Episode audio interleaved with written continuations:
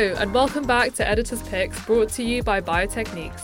Firstly, a huge thank you to Grace for hosting last month's episode of Editor's Picks. I'm sure you enjoyed it as much as I did. Now, as autumn makes itself known and shops fill with Halloween and early Christmas essentials, it's time to catch up on the latest news from September. Join me, Aisha Al Janabi, as I round up the weird, the wonderful, and the incredible research going on in the life science community. To celebrate Hispanic Heritage Month, we've been chatting to scientists about their research in a series of Q&As. First up, we spoke with Jacqueline De Lora, whose research looks at how magnetic synthetic cells are guiding the way in 3D cell cultures. These magnetic synthetic cells have a lipid interface that responds to a magnetic field, allowing Jacqueline to control their morphology. We also spoke with Claudia Gonzaga Jauregui, who studies molecular diagnostics of rare genetic disorders using genome sequencing. Claudia also discussed the challenges of interpreting certain variants and the challenges caused by underrepresentation of different populations in genomic databases. Hispanic Heritage Month is not over, so definitely check out Biotechniques later this month to see what we've got lined up. In 2020, DeepMind released AlphaFold 2.0, which is an artificial intelligence model that can predict protein structures. To take full advantage of AlphaFold's predictions, other computational models need to be designed and refined. Researchers from MIT tested an existing computer model that predicts the interactions between bacterial proteins and antibacterial compounds to see if it could be used alongside AlphaFold's protein predictions. The lead author said the performance was essentially as effective as randomly guessing and was unable to consistently identify true interactions. However, they remain optimistic that AlphaFold and computer modelling will be increasingly important in drug discovery after some refinements. Researchers from Stanford University have transplanted a synthetic microbiome into mice, which contained more than 100 specifically selected bacterial strains.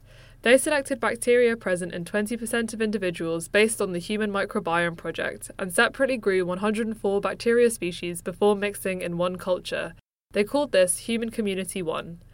This was successfully transplanted into mice with no gut bacteria who maintained a constant abundance of bacteria levels after two months. To test the synthetic microbiome's ability to function authentically, the researchers utilized a theory called colonization resistance, which states that a foreign bacterium will only survive in an existing colony if it can fulfill a role that isn't already filled. They introduced an entire natural microbiome to Human Community 1, and contrary to predictions, the natural microbiome didn't overpower the synthetic one. This development in synthetic microbiome modelling could lead to novel therapies.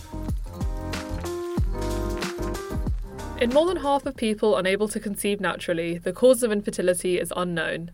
This is partly because studying human fertility is challenging due to ethical concerns and the lack of eggs available for research.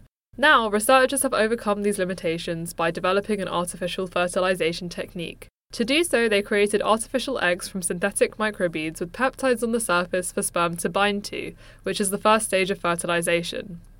Using these artificial eggs, the researchers carried out an in vitro sperm binding assay to find out which peptides the sperm bind to. In doing so, they discovered a fundamental protein in human fertilization, which they named MAIA after the Greek goddess of motherhood. It turns out that MAIA draws sperm into the egg cytoplasm, facilitating the fusion of the egg and sperm. This artificial fertilization technique will allow scientists to understand the mechanism of human fertilization further and could lead to novel ways to treat infertility. Sperm whales occupy the 64 million square miles that make up the Pacific Ocean and avoid unfamiliar groups or clans of sperm whales where possible. This suggests they have some way of identifying if another whale they encounter is part of their clique. To find out, a collaboration of scientists gathered whale vocalizations from 23 locations in the Pacific Ocean to see if there are differences between their Morse code like clicks, which are called codas, Using computational methods, they identified seven distinct clans of sperm whales in their dataset of 23,000 codas. They found that when clans ventured near each other, the differences in their dialects were exaggerated, something which is also seen in humans. Understanding how sperm whale vocalizations are distinct between clans demonstrates how animals display their identity and could inform conservation efforts. Interestingly, at the beginning of this year, we also wrote about how hippos can decipher their friends' vocal calls from an unfamiliar hippo. Their so called wheeze honks can be heard miles away and are used to maintain social dynamics. Upon hearing an unfamiliar wheeze honk, hippos were found to display territorial responses, including spraying dung and intensified vocalizations. Finally, a couple of months ago, one of the most cited papers on Alzheimer's detailing the toxicity of an amyloid fragment was revealed to have contained fabricated images. Our assistant editor B turned to three experts to hear their thoughts on what the allegation means for Alzheimer's research and how this can be avoided in future. You can find the complete Ask the Experts in the interview section of our website. To find out more about any of these articles, you can find links in the show notes of this episode. And if you're itching to read more of the latest news in the life sciences, there are plenty more articles on our website. Let us know what your favourite articles were by tweeting us at, at mybiotechniques and use the hashtag hashtag BTN Editors Picks. Thank you for listening. Bye!